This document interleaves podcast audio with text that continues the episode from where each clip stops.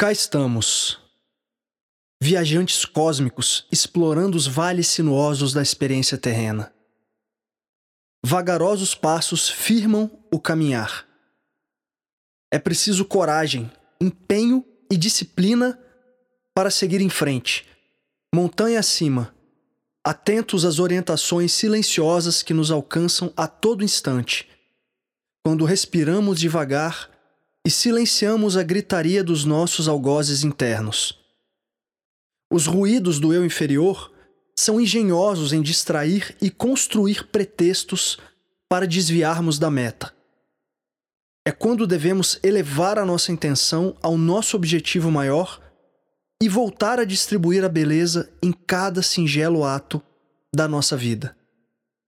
A natureza apenas cumpre o seu propósito e oferece os seus frutos sem se ocupar do resultado das suas ações. Não espera recompensas, não espera aplausos, não espera reconhecimento. Da mesma maneira, estamos aqui para fortalecermos o nosso ser natural, que se dedica simplesmente a cumprir o seu reto dever, sem esperar nada em troca.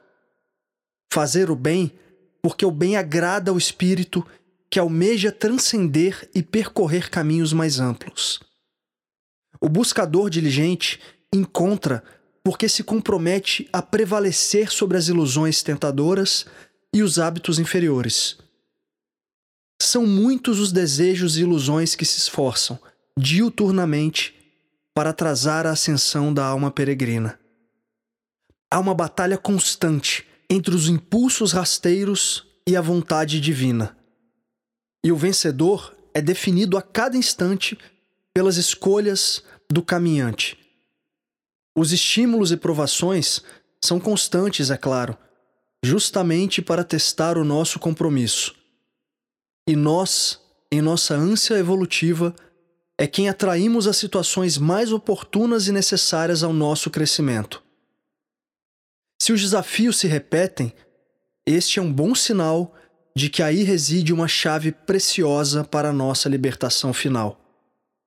A ignorância existe para ser esclarecida pela chama da sabedoria.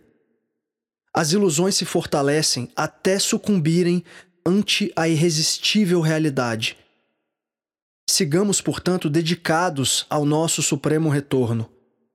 A responsabilidade é nossa e de ninguém mais. O xamanismo propõe o caminho da autorresponsabilidade, em que cada um identifica suas precariedades e trabalha devotadamente a aperfeiçoá-las. Consciente de que as virtudes divinas florescem naturalmente de todos os seres entre o céu e a terra. Avante, Irmandade!